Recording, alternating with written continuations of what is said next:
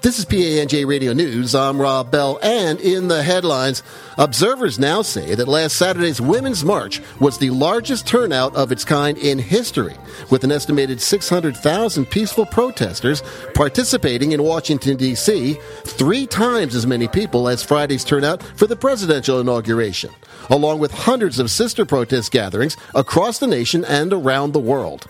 Billed as a demonstration of unity, the Women's March served as a platform for a variety of causes, from women's and minority and gay rights to the demand for universal health care.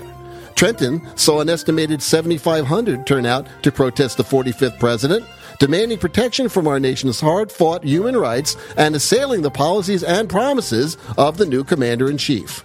This reporter participated in the Los Angeles Women's Day March, which was the largest in the nation with an estimated 750,000 people in attendance. Organizers say they hope this worldwide act of resistance continues. In an NJ.com article, actress America Ferrera described the current political climate as, quote, a war for the moral core of the nation, adding that President Trump is seeking to erode women's hard fought civil rights. Our dignity, our character, our rights have all been under attack, and a platform of hate and division assumed power yesterday, Ferrera said in the article, adding, but the president is not America. We are America, and we are here to stay.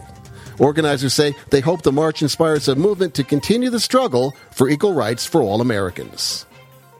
TapInto.net reports four senior corrections officers have been indicted on charges of sexual assault and official misconduct at their jobs over the past two years at the Edna Mahan Correctional Facility in Clinton, New Jersey. The charges were announced Monday morning at a press conference called by Hunterdon County prosecutor Anthony P. Kearns. Edna Mahan is the state's only women's prison. Kearns said those charged, quote, had complete power over every aspect of their victims' lives behind bars. The four officers charged are Jason Mays, 43 of Hillside, Anwar Dixon, 38 of East Orange, Brian Y. Ambrose, 33 of Union, and Thomas Seguin, 34 of Phillipsburg. If convicted, the men face up to 10 year prison sentences.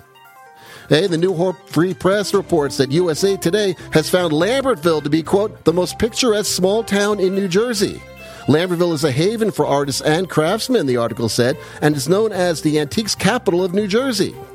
Mayor Dale, Dave Delvecchio responded to the article with enthusiasm.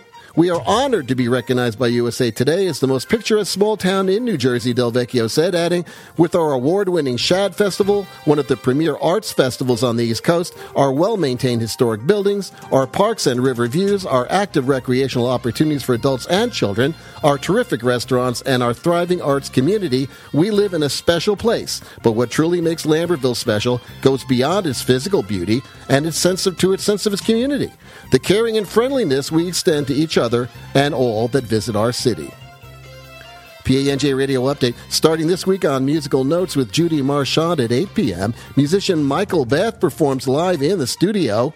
At 5 p.m. on In the Green Room, Vinny interviews Jerry Petito, who has a radio show on Hamilton Radio. And on the STEM Civic Show, the teens discuss the presidential inauguration and the Women's March on Trenton.